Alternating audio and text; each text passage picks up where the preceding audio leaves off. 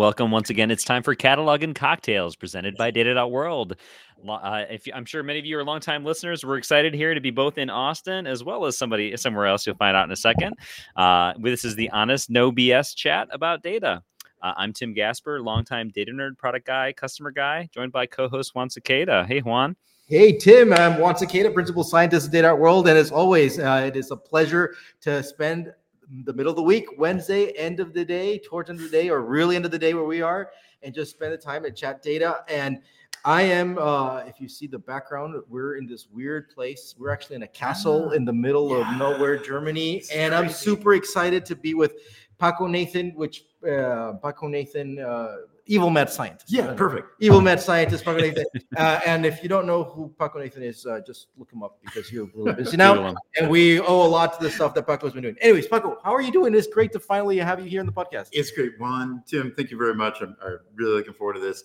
Um, also, just we're having a fantastic time here at Dagstuhl. This is this is great. This is my first time here. So, so let, us kick off. So what are we drinking and what are we toasting for? Okay, so this is uh, Sere. It actually comes from a part of Italy one of our colleagues is from, uh, and it, you know it's a little fruity, but it's got some legs to it. And if you, you let it open up, it'll do it.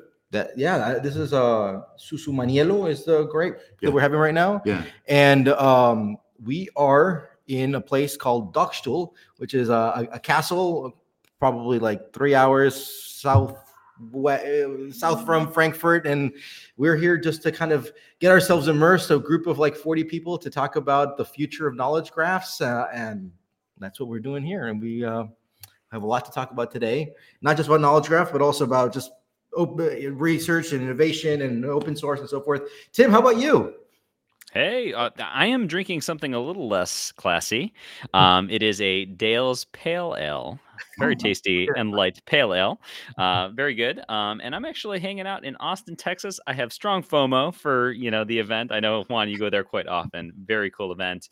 Um, but I'm here at the Capital Factory in Austin, Texas. We're doing our sales kickoff. So it's been a it's been a great day. Uh, very energizing kickoff to the year. And uh, cheers to being able to hang out with great people in person. It's uh, yeah. truly a, a wonderful experience. Cheers, Cheers, to that. Cheers to that. Cheers. Is is Dale's local from Austin? Is that a, a microbrew there? Um, I I forget if it's based in Austin or not, but I know that they have a pretty strong presence here, and a lot of people like their like their beer around here. Ah, cool. I I lived in Austin for almost twenty years. My spouse is from there, but I've lost track of like the microbreweries. So yeah, there's a lot, of changing. A lot changing. So, um, warm up question. Uh, we should also uh, toast that it's your birthday. Yes, happy birthday! thank you, thank you very so, Happy birthday! So, so uh, what's warm up question? What's your favorite birthday celebration? Ah, cool. Well, I want to do something special when I turn fifty. This was actually a while ago, but I want to do something special. So I invited friends and family from around the world, and we we set up. I was born down on the central coast of California, so uh, right around where my parents lived at the time. There's this great state park. It's called Montana de Oro and it's got these amazing sand dunes and tide pools and everything, and some pretty good surfing too. Um, so uh, I invited friends over, and we just had this party like way out in the middle of nowhere, out in the sand dunes, and I, I figured that was the best way I could I could come up with of celebrating my 50th. Hey, how, how about you, Tim? What, what's your favorite birthday celebration? That sounds awesome. You know, that's a great question. Um, probably about six or seven years ago, um, uh, uh, there was a surprise party that my wife threw for me, and I totally got caught off guard. That was a lot of fun. oh, you know, when you, when you have no idea, that's that's kind of fun. oh, so I did mine is for my thirtieth, which uh, happened right in, at the end of uh, one of the, the, main conferences that I go to, the, the oh. Semantic Web Knowledge Graph conference every year, mm. and this has been my community, which a lot of the folks are here right now this week, yeah. and they're my friends. And so we organized the, the conference was kind of near New York, so we just rented a house in New York, and I think like 20 people came over wow. after the conference, and we just hung out and had so much fun in New York City. Wow. That was a great 30th birthday. I'll never forget that. So, anyways, well, let's kick it off. All right, okay. honest, no BS what's the state of just bringing innovation from research and bringing it translated it to the real world? And and how does open source play the role in all of this stuff? Because i know that's a lot what's on your mind. Yeah that, that's definitely that's what's on my mind. That's what I, I, I try to do our team is doing. Um, i have a lot of background working in open source so some projects way back in ancient history like hadoop uh, but also you know like Spark and and uh, I've done a few other things on some other projects, maybe not quite as big of changes, but definitely done a lot of work with Project Jupyter and a little bit with spaCy Pipelines and with Ray. And anyway, um, I think there's a lot of room for open source and machine learning in general.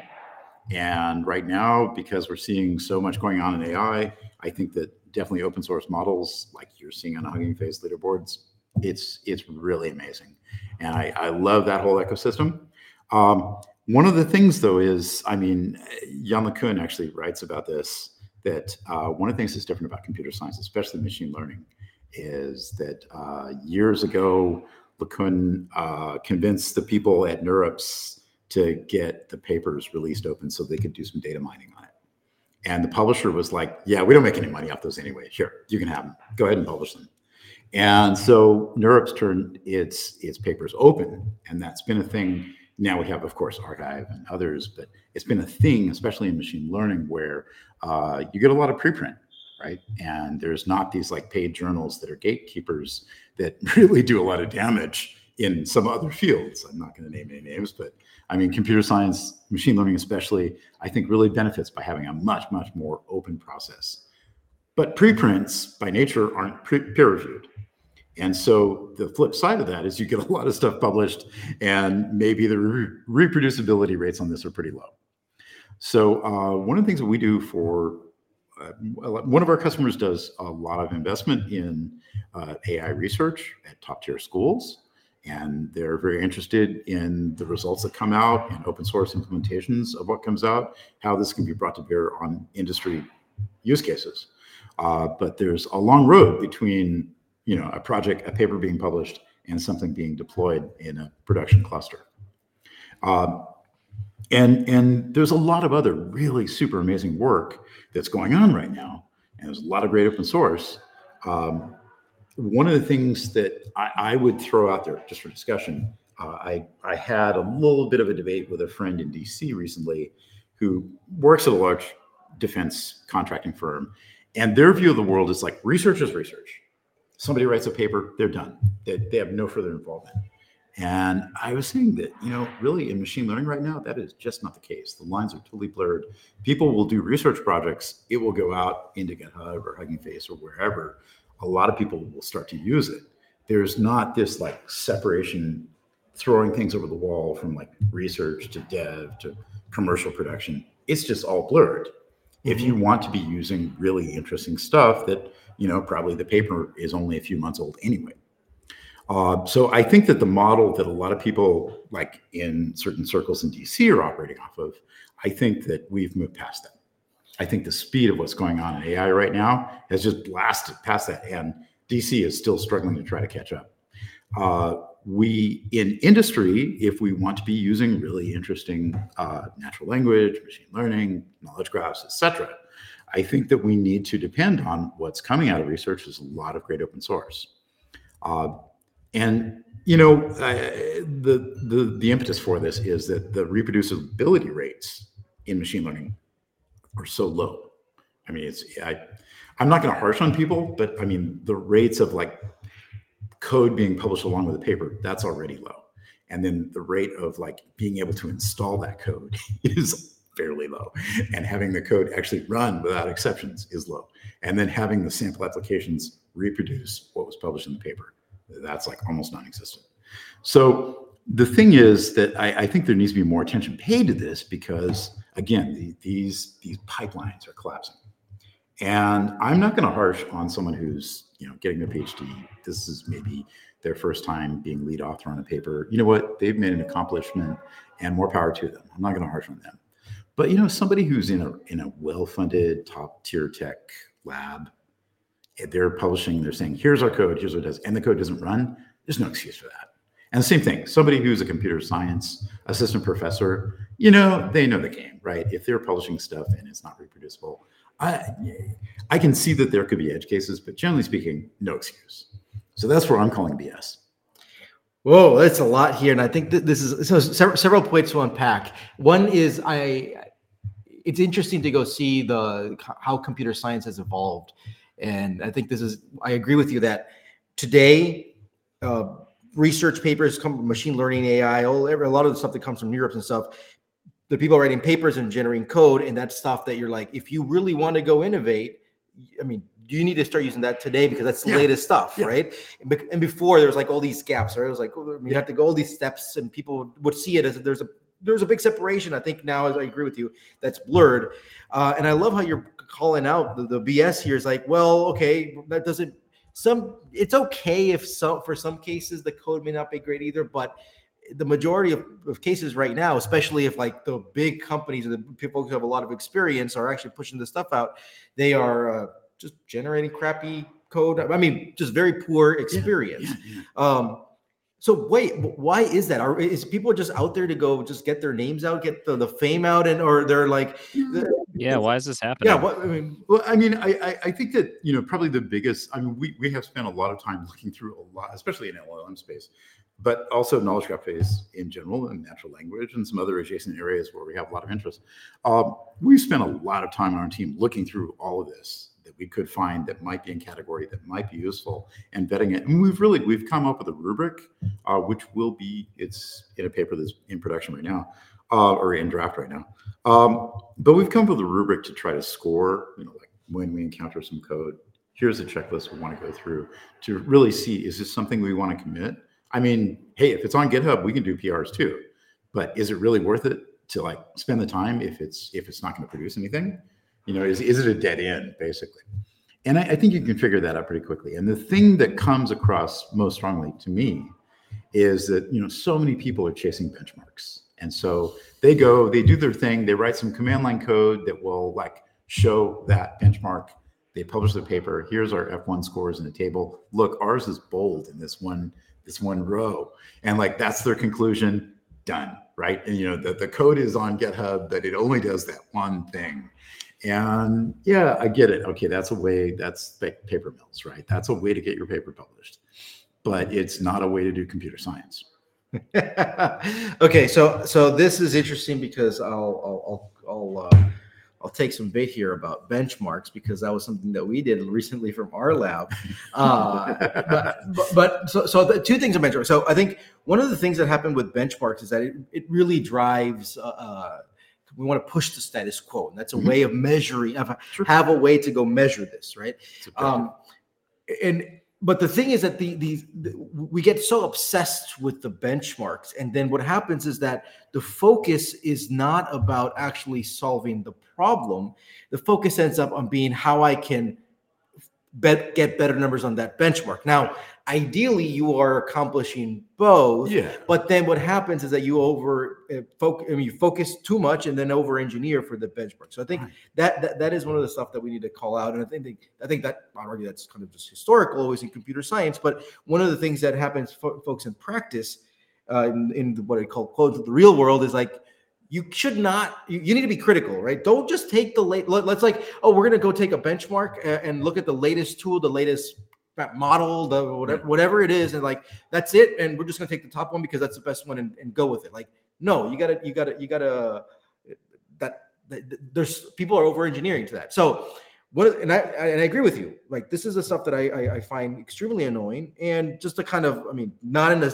salesy approach is a kind of really research thing is what we did for if people have been following our work on our knowledge graph benchmark of large language models and and knowledge graphs uh, to do question answering over SQL enterprise SQL databases was that is Yeah. that you would see existing benchmarks, specifically text to SQL benchmarks, Yeah. and you look at these numbers and it's like 98 day, 97% accuracy. People are like, oh wow, text to SQL is a solved problem. If you would look at, at that benchmark because you hit 97%, for like, those cases yeah well, exactly. So you've now focused so much on the benchmark and you focus your techniques to get better numbers on that benchmark. And we're like, this cannot be true. And then when you look at the benchmark, it's like, oh, this is disconnected from the real world. This is not how these schemas are. These are not what. So then, I mean, that's why we decided to create another benchmark around that. And I know that what's going to happen is that people are going to go focus on those questions that we did on that scheme, what we did. I'm like, yeah the, the, and, and honestly, like we we're going to continue work on the benchmark, but that should not be the focus of everybody's like our goal here is now to improve this benchmark, Yeah. improve our scores on the benchmark. Well, I mean, I, I, it can be done better. I mean, I, I think case in point. Okay, so there's a great paper about LLMs in knowledge graph construction. Um, shouldn't, if I'm pronouncing correctly, Xin Lunadong. Lun, Lu- Luna Dong, yeah, Luna Dong, Lunadong Luna Dong's from yeah. paper. I've actually, I think I've introduced her at a conference before. Um, Luna Dong's paper, you know, quotes like NER that right now it's it's mediocre because it's running F1 scores between like 0.85 and 0.95. But when you actually go out and look at what's available, you know, there's Luke is like the state of the art for research, but it really requires a lot of GPUs. It's running F1 scores on average of about 0.95. But Tom Tom Aarsen, who full disclosure, I, I worked with on a couple of open source projects. Um, he's now at Hugging Face. Uh, he's a fellow at Hugging Face. For his master's thesis, uh, he did something called SpanMarker, and it runs on CPUs, and it's running consistently like average of the same benchmarks, like 0.95, right? But it's production quality software, and it's using Hugging Face transformers to be able to download efficiently the weights and biases, so you can like pick the model and bring it down. Whereas like everything else is just a disaster in terms of loading models. But like Tom really took the effort to make a general purpose research and production platform for NER that is, you know, comparable with research state of the art, but runs on CPUs and runs efficiently.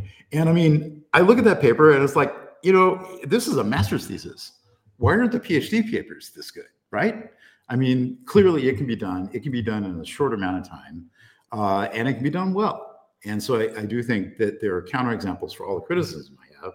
Um, but you know, on the other hand, I, I do see stuff that's just train wrecks, and and uh, I I think it's important to call out the people who are doing it well and give them support and integrate those projects and promote them and like you know star them on GitHub and, and Hugging Face, but also you know reference them in your papers and your talks and whatnot, and really call it out.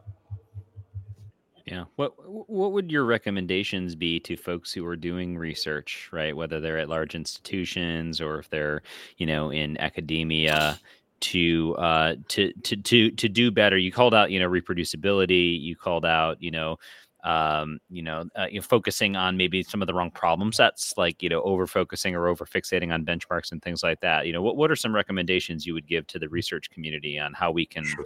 you know, how we can do better for for everyone? Well, I I, I will paraphrase from Andrew uh, but also just looking at what's been happening on the leaderboards for open source LLMs on Hugging Face over the past two three months. It's basically DPO, right? That's the message. And so the idea is that the data, Sorry, in- D- DPO. D- direct preference optimization, DPO, yeah, as, as opposed to Direct preference optimization. I, I hope I'm. Uh, it's as out of Stanford NLP.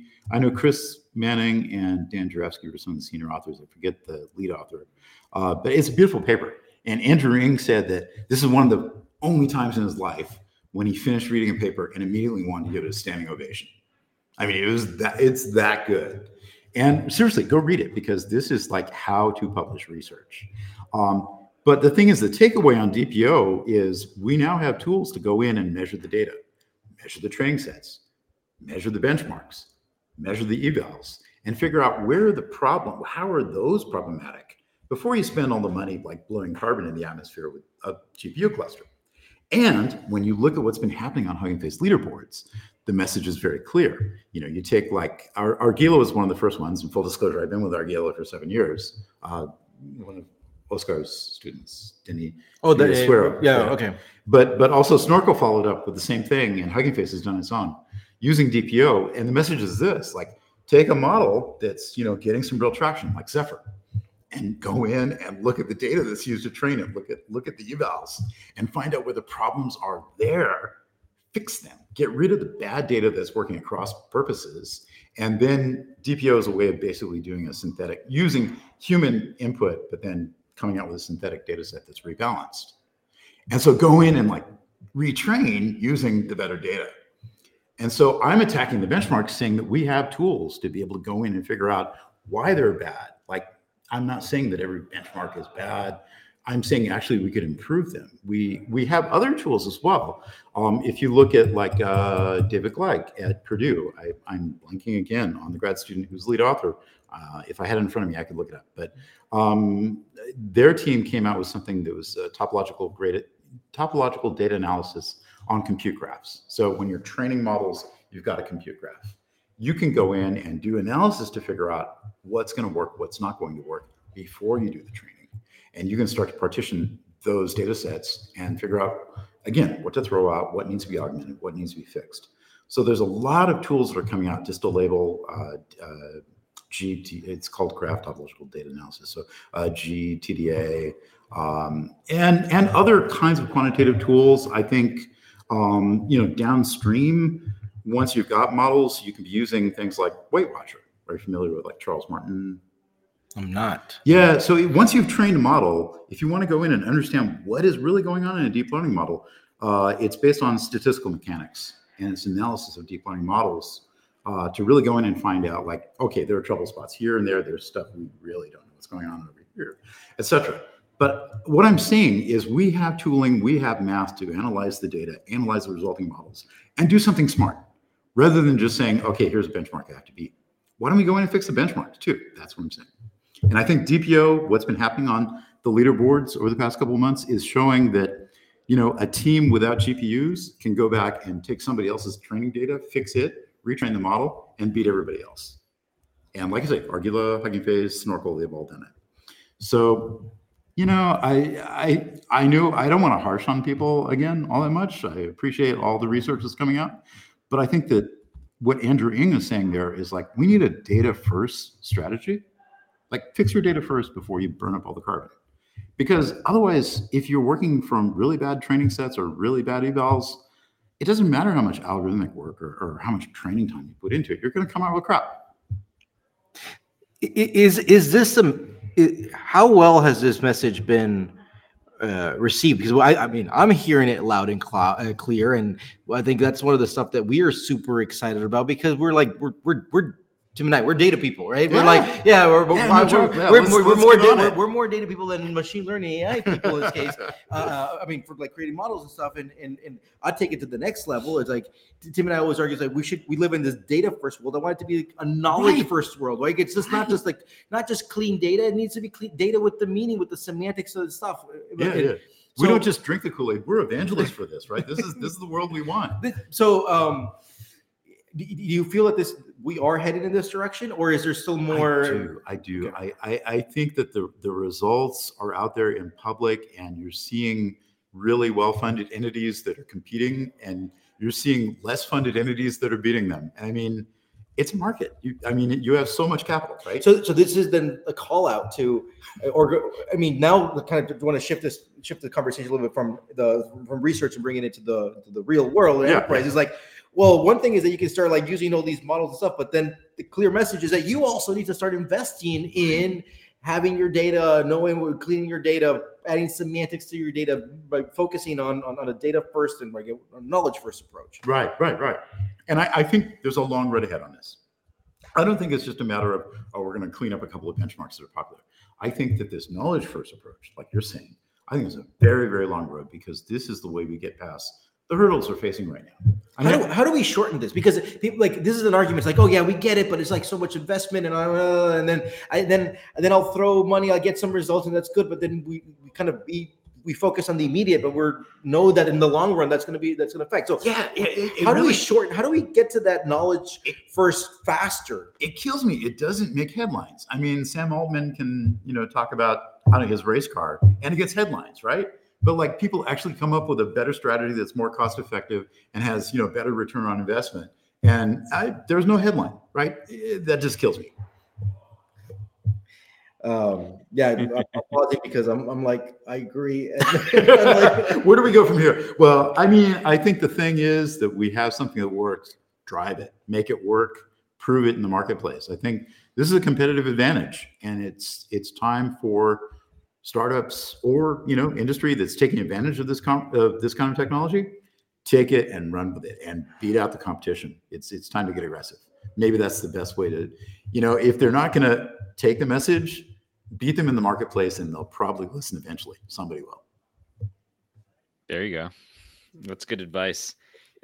Paco what, what do you see as um, the trends that are really uh, impacting industry today? Like, you know, especially things that are coming from the research community, but you know, curious in general. Like, what do you what do you see as the trends that are most impactful right now around around this space?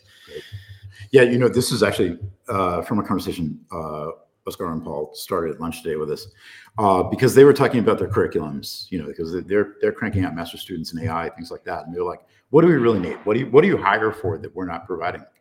And there's a there's a few of us, and, and we all said the same thing at the same time. We're like ML ops, and they're like, no, really, what do you need? It's like, no, you need ML ops. You need people. I mean, the thing is, in corporate, you know, HR usually sets what the hiring levels are. And anybody who's like ops, there's like a cap on their salary. And it's ridiculous because Meta is going to offer them probably, you know, 50% or 100% or 200% more than where that cap is.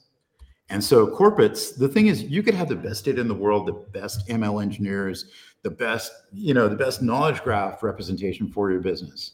And you could have killer apps. But if you don't have ops people to run it 24 7, you're dead in the water before you start. And the thing is that what I see is in in corporates right now, in industry which have revenue bearing use cases, you know, typically IT will take a look at what we're doing in knowledge graphs, what what whatever you know AI teams are doing, and say, hey, look, this stuff is out of our scope. We're not responsible. You want to run it? Go run it. Hire your own ops people. And so I, I, see a lot of projects getting starved because they can't hire, you know, triple shift ops staff to run the critical parts that they need. And it's not complete. I mean, it's MLOps is not easy. It's a hard job and it needs skills, but it's not rocket. I mean, it is rocket science, right? But it, it's not extreme rocket science.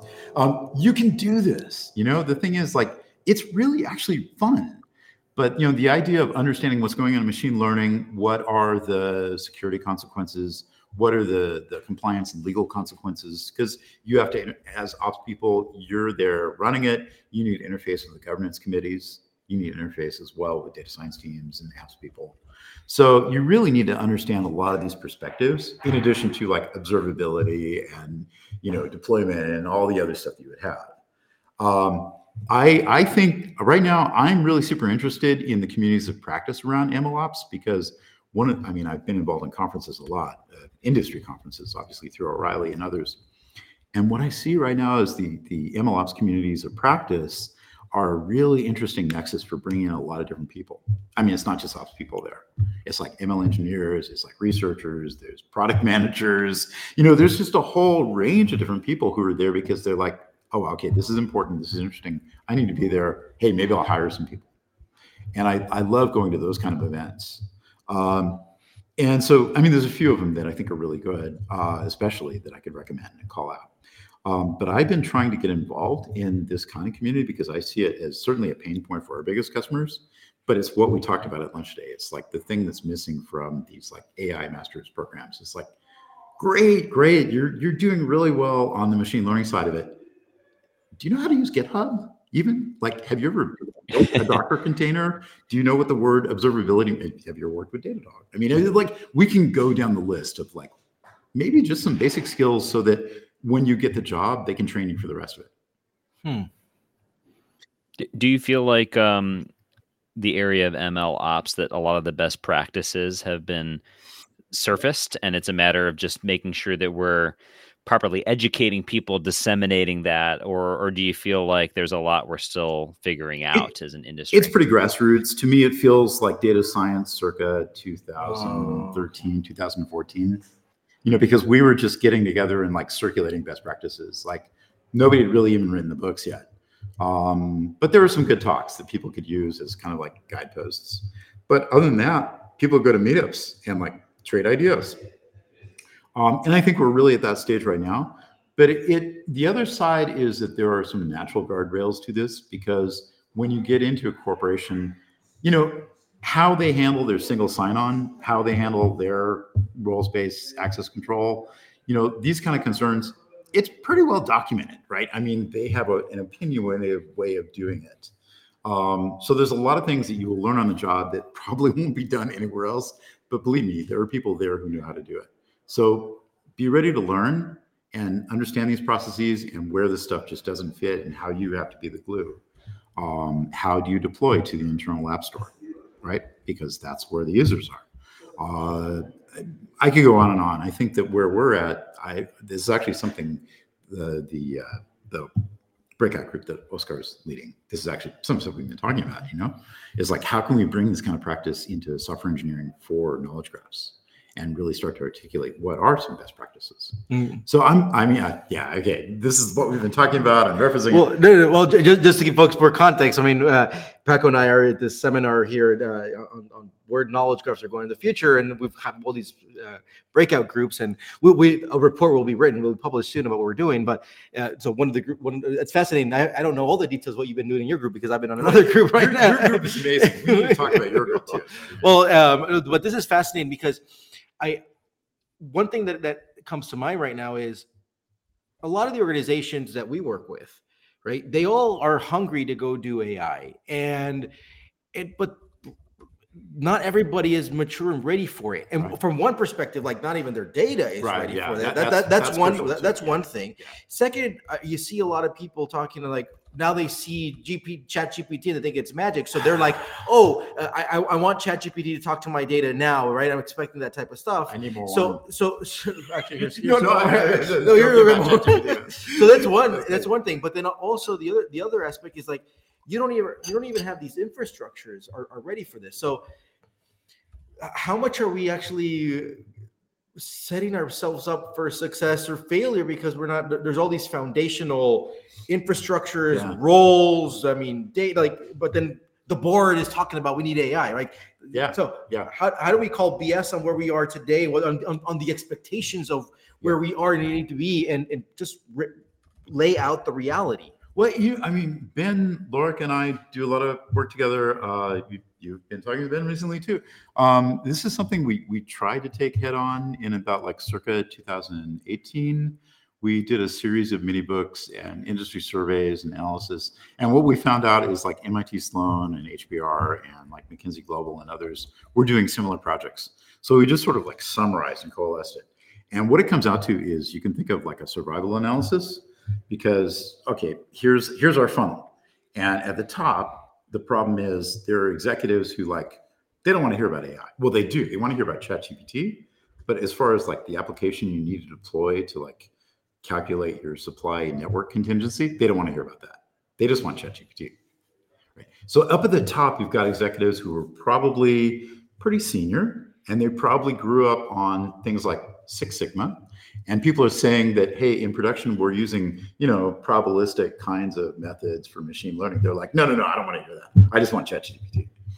And and seriously last year from like february 2023 to like august 2023 around the world a lot of top executives were playing with ChatGPT. It wasn't until q4 started to loom that like a lot of projects got turned back on because executives needed to file progress reports so they really were like playing with chat gpt for six months or seven months right? Mm-hmm. and drooling over the fact of like maybe i could have a super intelligence and like fire a third of my staff. Um and no no that's not gonna happen.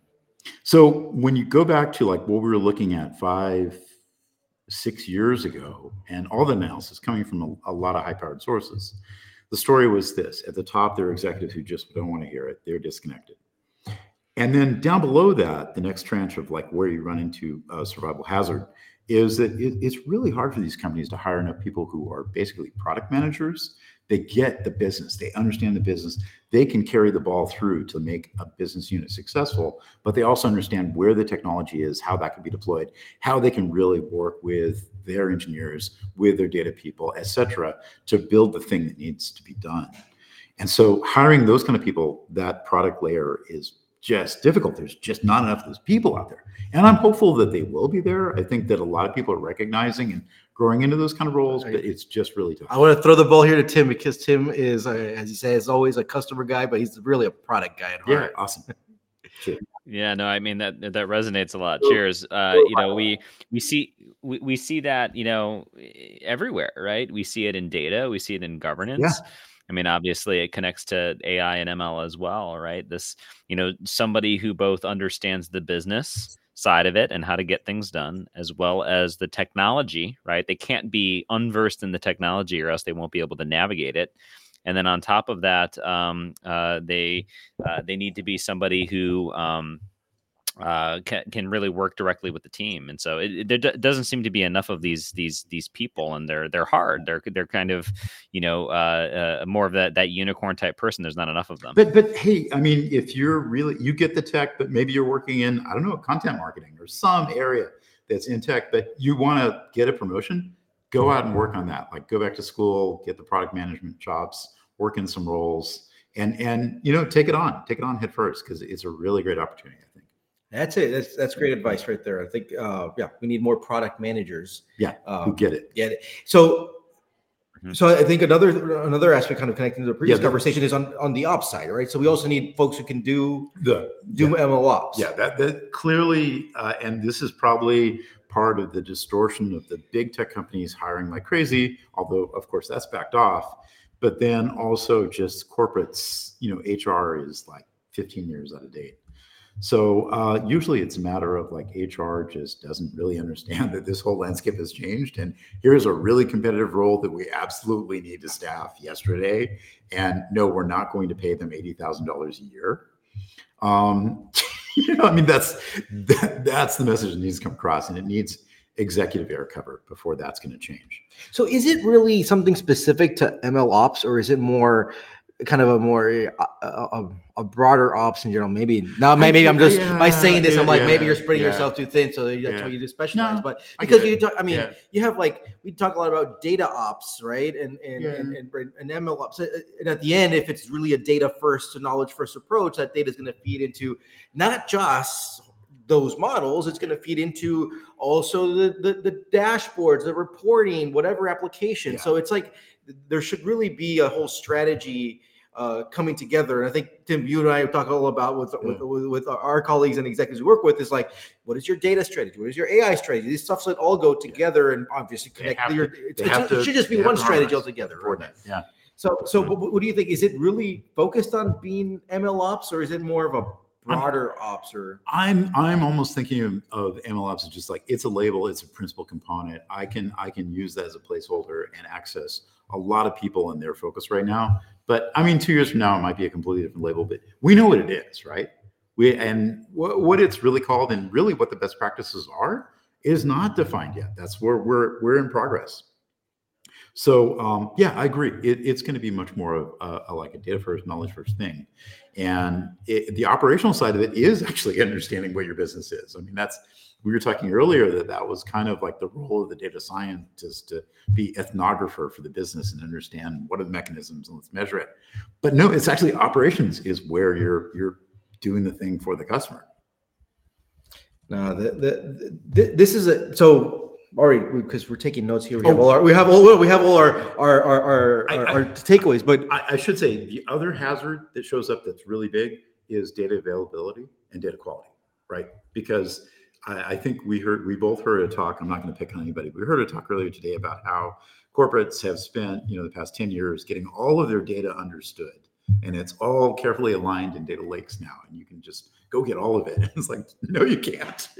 no, I mean there's mergers and acquisitions, and every time that happens, it completely gets jumbled. So I, that is the other problem is even in companies that invest in really big data lakes, and I could pick on a few, but I'm not. I'm not going to. They probably own three or four of the major competitors in that space, and they still can't get a hold of the data they need to do the work that we need to do with them. It's a huge challenge. I mean, there's so many different, um, uh, you know, data sources and data technologies, and the and the rate of change is too quick. And any any any company of uh, of significant size is really struggling to keep up. I mean, that kind of begs a larger question here of, you know, I you know some of the companies that we talk to are are trying to figure out the approach to really take advantage of ML and AI, and they're trying to decide between a you know should i create a special island of data that we preserve and make special that can we can really do this on or do we really focus a lot on oh let's just hurry up and modernize and get that data lake you know in better in better shape you know i think folks are really struggling with the trade-offs around around how to prepare I mean, if you don't understand your data cloud catalog, if you don't understand your metadata, if you don't understand where your data is being produced, and I mean, data is not a static thing. I mean, you have a business; it's ongoing. There's data exhaust all the time, probably. And if you don't understand your catalog and what's going on, what you can leverage, because the thing is, when you really get in and start doing the machine learning, you find out, hey, there's some other signals over there. We really need them, and this could take us from you know 80% to 95%. And we need, so we need to bring in that data. How can we get it? They're not letting us. Or nobody understands it. Or like the person who did this retired and they didn't bother to document or something like that. I mean, I've heard these. Um, I think the case study out of Lyft that uh, a friend of mine uh, who ended up like leaving Lyft and starting stemma.org, uh, you know, the case study that they found there was when they started doing an internal data catalog of what their data scientists were using, what they found immediately was like their data science teams, like 250 people at Lyft, which is, you look at the loaded salary per year, that's a hefty investment. And they were spending about roughly 25% of their time rediscovering the catalog over Yeah. and over on every project. And when they put a catalog in front of them, they're like, windfall. Yeah. Look at, you know. So, so I mean, these are the, the stories that we, I mean, we work with all the time too. And I'm just curious to get your advice and for folks listening is, I mean, in this cover, we started this conversation on like hardcore. What is the latest stuff going on in research and Yeah. translated it, right? And then, right. And then going off like on, on, on Hugging Face and all, we, we- we've gone into like, we started Yeah. this really hardcore research and then we're like, wait, but then also we need to have ops, right? We start talking about the ops stuff. And then we're like, Data going back and, and then we then and then we're like going back and like I can't find my data. and Yeah, like yeah, I don't yeah, and, yeah, like we need a catalog. And it's like and it's like so you're telling us we gotta go we, we gotta go back to basics. I mean we gotta have like the basics foundations in place. So what would what is your recommendation? You speak to so many people, you work with so many people. Like, what is your recommendation right now? Is like th- like what this is the strategy. Like you need to be able to get from here to from A to B. Like yeah, yeah. What, what, what, what do you what do you tell people? Well, I mean, I think you can start out. Maybe you can bootstrap. Uh, you don't have to like boil the ocean the first day, right? Um, you can bootstrap by just starting to understand for the the apps that are critical for you. What is the data that's going into it? Like, where are you getting it? And then number two, like, so basically, who's using it and why? And then number two, who's producing that? Do you know that product manager? Have you? Do they even know that you exist?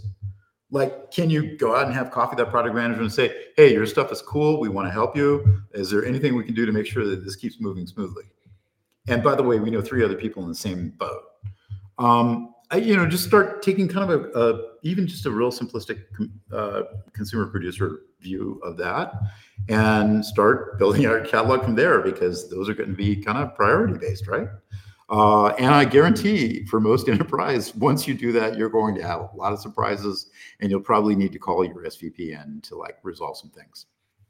Just my take. Who should be doing that work? You said. Yeah, well, that's it. I mean, I, I think that again, business unit managers should be shielding it, but at some point, you need to get exec cover because you're crossing across divisions, probably. If it's anything useful, I mean, I hope there's some data from customer support, but I hope there's also some data from production and probably some data from sales. You're crossing a lot of lines, and you really want exec air cover, right? Because if you don't, people are going to shoot you down. So you need to get the attention of somebody who really matters, who can come in and say, no, no, no, this is what we're doing. And if you don't, if you can't get that, seriously, shake your network, find a better place to be. See, that's that's the honest no BS there. right? um, Tim, do you want to? Time is flying by, and we gotta keep going. I know. Any any your final comments, thoughts? Uh, uh, you know, I'll ask just one one last question before we move to our, our lightning round, which is that, you know, we we talked about uh, a couple of different trends today, including and especially uh, around ML ops and the importance around that. Any other trends that you would point out as like, hey, like listeners, folks, you got you you, got to pay attention uh, to this. This is some of the stuff that's changing a lot over the last couple of months here. Yeah, that's that's a great one. Um, okay, so I, I I do think I mean we talked also about data first strategy or knowledge first strategy that kind of thing. Mhm. This is also really crucial, and it, it's a real it's a counterfactual to a lot of what's in the headlines. So that's why I think it's so important. But also, I, I do think that there are really interesting communities of practice, and you need to get involved with them. And even if your head's down in a corporation, you still need to like understand and have some kind of input, right? Because you're not going to wait until you like read this in a Gartner report because by then it's going to be way too late. So um, if it even shows up in a Gartner report. Um, so I, I think you know go out and get involved with communities of practice, and I, I think there's a lot of benefit. That's a two-way street, uh, and it's a great way to also understand like who in your organization you know, might really resonate with this kind of role and want to move into it, right? And and promote within as well. Um, so I, I, think those are maybe three or four things that people could take away as as kind of like overarching narratives here. Uh, so um, let's head to our lightning round. Okay, cool. All right. So first one. So you mentioned Andrew Ng's good comment about data first. We talked a little about knowledge first, and you mentioned it's been a long road. Will this become a mainstream in let's say five years? Um, I you know I think it's shorter. Um, oh, I mean I, I take a look at the timelines of like when the ideas of data science and data products was what it was being called back then. I can remember like DJ Patil did a talk about data products and took off like fire. But I mean, that sort of catalyzed, I mean, obviously these things, data analytics was going on a lot longer before, but it really catalyzed um, circa 2009. And I don't think that it was really mainstream until maybe five years later.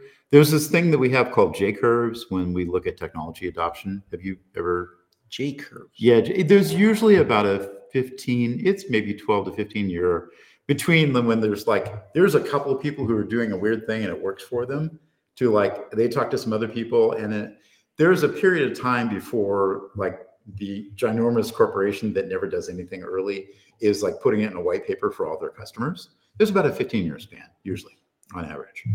And so, uh, gosh, where am I going with this? Um, you know, how do we think it's going to hit within five years? I think it'll be sooner because when we do look at how data science was adopted, you know, you get past the early adopters probably within clearly within like four to five years. But I think that for the people in the know and seeing return on investment by people who are doing it right, mm-hmm. that'll come much earlier. That's usually like two to three years out.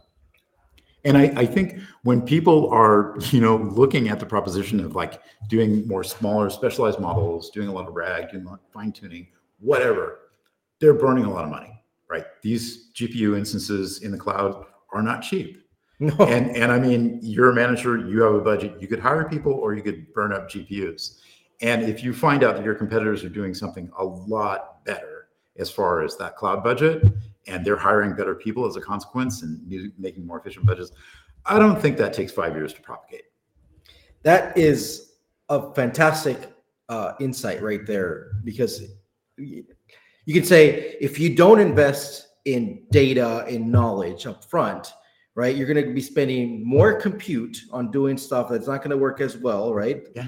And then your competitors who will be doing that, they will be getting there faster, spending less money compute. They'll be able to go hire more people. They're going to go beat you. So yeah. So the, the call here is go invest in high quality data and semantics and knowledge. Yeah. Or somebody else beats you over the head with it this this stuff isn't cheap and make the investments and you're going to save a lot of money in the long, long run like so excited like i can make this investment now i can spend this money right yeah. now and gpus like no how about you spend that money like prepping in, in, your foundations which you may not may not feel like you have an immediate return but it's like th- th- that thing is just going to compile more over and over and over again and i mean yeah. you, you look at how much you're spending on gpus and then take how much of a fraction of that would be to hire a product manager at large who's reporting to an exec to actually try to ferret out where are these problems oh. and let's at least get a plan. So this is fantastic. Like we could we could like this conversation is making me realize that we should have like a. a I'd love to wish to write something. I think it's probably actually okay, going to yeah, come up. It's probably going to come out of the, the summer coming here yeah, yeah. about like our, the argument uh, that you should be investing in product managers that's focusing people, on semantics and knowledge. You should and be investing data. in data and people. Well, people and data. Right. Yeah, there's a bigger oh. picture here in terms of uh, in terms of return on investment. Yes. Right. Tim, um, all right. Second question. So you mentioned uh, machine learning talent and best practices and communities of practice. Um, can ML uh, ML ops be solved with technology? Like, how much of it can be a technology problem? No, no, no. It's it's a person problem. I think. Um, part of it is just that it's it's an evolving landscape, rapidly evolving. You need to have people who are committed, who number one like their job and want to do better in it, and number two, they understand the business. And number three, it's everything's rapidly evolving underneath them. So they need to be keeping up on their skills.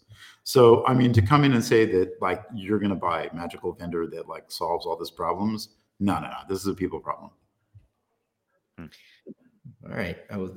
I'm happily surprised with that answer because I mean, I feel a lot when it comes to like the ops. It's always like tools and more tools. yeah, I know. Buy our yeah, platform. I mean, there are a lot of interesting tools there, and, you know Yeah, I know. I know one of our customers is using like Dataiku, for example, to wire a lot of stuff. But there's people, there's people in process and stuff, and, and things change rapidly, right? Oh man, the amount of emails I get every day right now on just some vendors saying like, "Oh, anyways, I don't want to throw anything." But yeah, end to end data ops pipeline, right? that will increase this one. Okay, anyways, well, I don't. We're vendors. We understand this whole. Word. Yeah. Anyways, uh, next question is the catalog part of the AI stack? Oh God, yeah. You know, I mean, it's it's foundational. It's absolutely foundational, right? Because if you do not understand, if you can't get a comprehensive picture of what's going on in your data in your business, I where do you go? I mean, what are you doing? Perfect. I, I, this is music to my I, ears, obviously. I, I, wish I could underscore. I mean, I want to jump up and down and say that, but I wish I could underscore that more. Um, but I mean, it's just it's a simple message. I mean, if if you do not have data availability and understanding of things like data quality and like also who to talk to who are you really partnering with inside your company and understand that people aspect of it. If you don't understand that but yet you're basing your business on the results of that data i mean we know how this story ends and it's not pretty. Mm-hmm. tim take us away with the final lightning round. All right. Final question. Uh, we discussed the need for product managers. Um, what would be, uh, in your opinion, better? Uh, taking a product person and trying to immerse them in the sort of machine learning and AI uh, and operations side of things, or somebody who's immersed in machine learning and AI and uh, help them become a product person? You know, I think, I mean, having been a manager and a manager of managers, uh, my my question would be a little bit different. I, I'd like to find out who the people are who are curious and somewhat hungry and I think you could go either route, but you know, unless the person's really got it inside themselves to go after this, it's not going to happen. So I think there's a lot of great ways for somebody who's not an expert in machine learning to start picking it up and, and really understand like what does this technology do? Um, it's not complete and utter magic, right? And I, I think it's not a long learning curve to really get a feel for like how can we, you know, what are some case studies? How can we ap- apply this in business? So I think that can be acquired if you are a product manager and you know that role and you want to learn more about what's going on in contemporary and machine learning, definitely that can go. But the other way I, around, that's, that's really great good. advice. Yeah, that's great advice because I, I, do think that some folks who either are product people or maybe more business folks, right? They look at what's going on around AI and ML and they're like, oh my gosh, this is magic. This is black box. I don't understand, right? But they do understand some around data and, you know, they probably actually do have the curiosity and the hunger, as you mentioned. So, you know, if yeah. you're listening and you're feeling intimidated, you know, don't mm. be, dive in. Yeah, no, I, one of my favorite examples I, I, had a friend who you know come out of being a like a lieutenant in the army and you know he knew how to manage people in real critical situations but he really liked tech and he's like i'm going to dive into this. And i mean I, I, those are the kind of people skills that's the kind of motivation you need and the rest of it you can pick up. Mm-hmm. All right takeaway time. Tim take us away with takeaways all right. Well, we we kicked this all off around the honest no BS around taking open source innovation and trying to translate it into the real world. And what are the problems around that, right? Um, and uh, you you kind of started off by saying, well, the, the there's you know there's a lot really going on around uh, AI in general, of course, but especially in the open source community and the research uh, community. There's a lot that's going on there, uh, and it's very exciting. Um, and one thing that's been uh, really good to see is how much of maybe some of the the previous um, uh, you know hesitancy around really bringing research and putting it out there. Uh, a lot of that hesitancy has gone away, which is really really important. Uh, and there's also a really tight loop now driven by all the innovation that's happening, the fast changes that are going on, also the partnerships between the research community and industry. There's actually a really fast and close iterative loop going on right now between uh, research and the use of that research, which is great. Um, and hopefully that really continues. And AI has really been pushing that. The speed of AI is moving so fast. Uh, if you want to innovate in AI, machine learning, knowledge graph, you need to look at what's happening in that research side of things because there's a lot happening there, a lot change, and a lot of it can translate into the real world. Uh, but you you you put up an important and big caution here, which is that uh, uh, there's a few things that are not going right uh, with this. One of them is, for example, the reproducibility, which is is is not not there enough, and and more work needs to go there, um, which might be okay for an academic student, but not okay for a well-funded institution. Um, and uh, and you mentioned also uh, bad behavior like chasing benchmarks, right? Uh, and and we really need to look at not just the benchmark itself, but how could you know, or not just doing better in the benchmark, but can you improve the benchmark? Look at the underlying data, right? Look at the underlying tooling, right? And you you mentioned, uh, for example, uh, DPO, direct preference optimization, yeah. and some of the different tools that are coming out of Hugging Face to measure the data, training sets, benchmarks, evals, model um, cards, model cards for yeah, things like that, yeah. Exactly, exactly. And and the thing that I wrote down in my notes in bold was um, we need to have a more holistic approach and thought process around the full data to AI chain. And so not just kind of thinking about one piece of it or just the just the performance piece or just the training piece. You got to look end to end and think about, hey, you know, it's you know maybe it's not even a chain. It's more like a it's it's more like a pyramid. And if you and you got to look at the foundational aspects, not just what's on top. Yeah. So I thought that there was uh, some really good uh, takeaways there. Um, Juan, what about you? What were your big takeaways? So I'm, I'm, I'm really happy we, we connected on the whole data first, knowledge first, and said it, it's going to be a long road.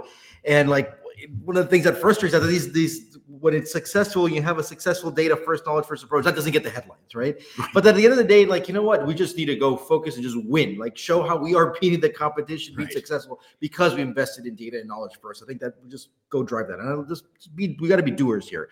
Uh, what are the latest trends today? Well, we we're the one that you're highlighting a lot is that we need these ML ops, right? We yeah. need we need to have you can you can have the best ML engineers, you can have the best knowledge graph, the best apps, but you need to be able to have these ops toolings and the talents. Otherwise, you will fail. You have to deal with all these security, legal, and governance consequences, and oh. pushing things to production. And and I should I should footnote that I don't mean drop everything and only devote yourself to MLOps. It's like if you're in software engineering, cool, that's extremely important. Pick up some MLOps as well, and you will become. I mean, by definition, you start to become that unicorn that and, and, and, it's really interesting is that there's all these communities of practice around MLOps and stuff, right? So much to be done there, but it's still grassroots, right? Kind of similar to what data science was in early 2010. So I think there's it's still we're we're, we're kind of changing a lot and, and growing together as a community here. Um, that data first strategy and the knowledge first strategy. I love how we were just talking briefly. Is like uh, you, you, can go invest so much and spend your money on, on, on GPUs and all that money and compute, but you can also be spending on, on making sure you're doing your data very well. And then you can actually have more people that you can go hire on that. And then connecting all this to the enterprise is like, how do we set ourselves up for success? One, be careful about like if executives are just hearing they just want ChatGPT and so forth. They have be careful with their they're too disconnected from the reality. It is hard to hire people who are product managers. Right. That's one of the things, right, right, and we need to understand the business and the technology with the team. Uh, again, we talked about ML ops, and one of those things is that uh, it's hard to go hire them because a competitive role. The HR is also out of date about this stuff, yeah. and also know it may be a, it's a placeholder, right? This can this this name can change and so forth, right? At the end, uh, we talk about data availability and catalog is still an issue. If you don't understand your catalog, your metadata, well, that is a problem. And we wrapped up with this your strategy recommendation. One of my favorite quotes always is don't boil the ocean and just go find those critical apps in your organization. Go find how the data gets there, what goes in it, uh, what depends on that. Go find the product managers behind that. Go have coffee with them saying, hey, we want to go support you guys and how do you do this? Seriously. And then build a catalog from there. But it's really important. Uh, you need exec air cover because you're crossing boundaries. And if uh, you don't get it, then uh, start shaking your network and go find the next place because you want to be in a place that's going to succeed. Right. How did we do? Awesome. Cheers. This is all you. This is all you. Uh, wrap it up. Uh, three questions. Okay. What's your advice? Who should we uh, who should we invite next? And what resources do you follow? Advice. What's my advice? Wow. About data, about life, everything, about whatever everything. you want. Okay. Well, it's my birthday. wow. I need water. Yeah, no, it's my birthday. By, by, by the way, that, that was a big clock right now. If you heard I, the background, know, so you survived your birthday. okay, yeah, no, it's no longer my birthday. No, okay. So full disclosure, I'm in my 60s. I write code every day. I love it. I have gone in my career all the way up to being CTO and board member for two different publicly traded tech firms. Um, and I really hated it because of all the lawsuits and crap that goes on. But I mean, that's that's like penny stocks. That's the problem.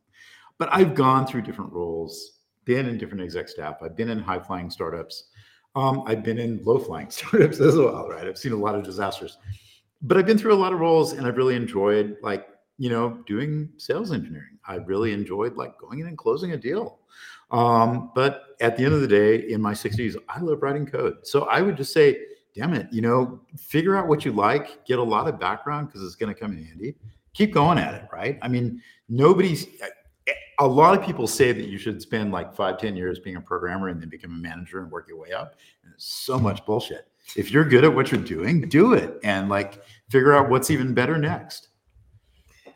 That is, I love this advice. That's This- good this advice. is- you, get- you get your honest, no BS spirit right there. okay, good. Trying to be true to the yeah. form. All right, who should we invite next? Um, you know, okay, so we were talking about communities of practice. There's a few people there.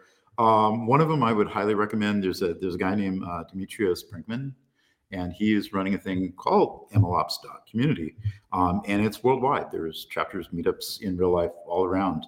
Uh, he's I think actually based close to here, I think in Frankfurt.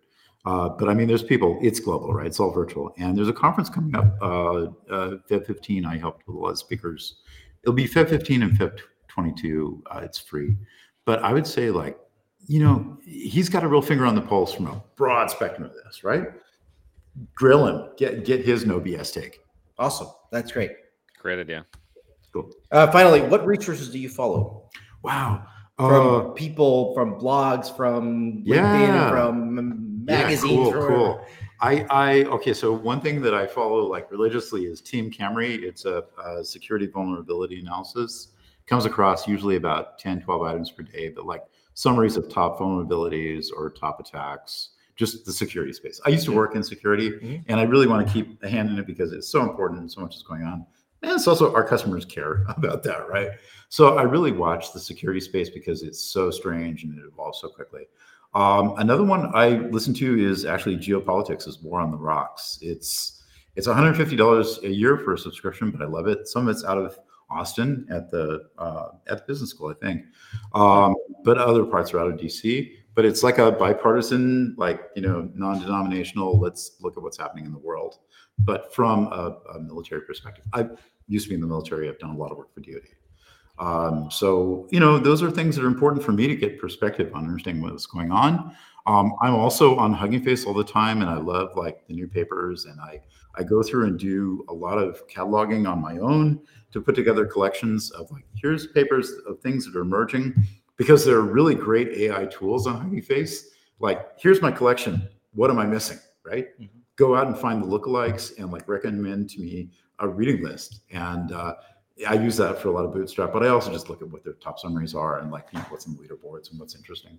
Um, so those are probably my my three biggest things. Other than like um, I don't really read U.S. Uh, media as much. I, I actually uh, read the Guardian, the UK version, and it just kind of gives me a little bit better worldview of things. So uh, that's me. All right. Well, uh, just quick reminder next week we have Eva and Harya. We're going to be talking a lot about kind of the state of uh, VCs and startups investing and its up and down time. Uh, but with that, Paco, thank you so much. This is fantastic. As always, thanks to Data World who lets us do this every Wednesday. and uh, with that, cheers. Cheers. Cheers. Thank you so much.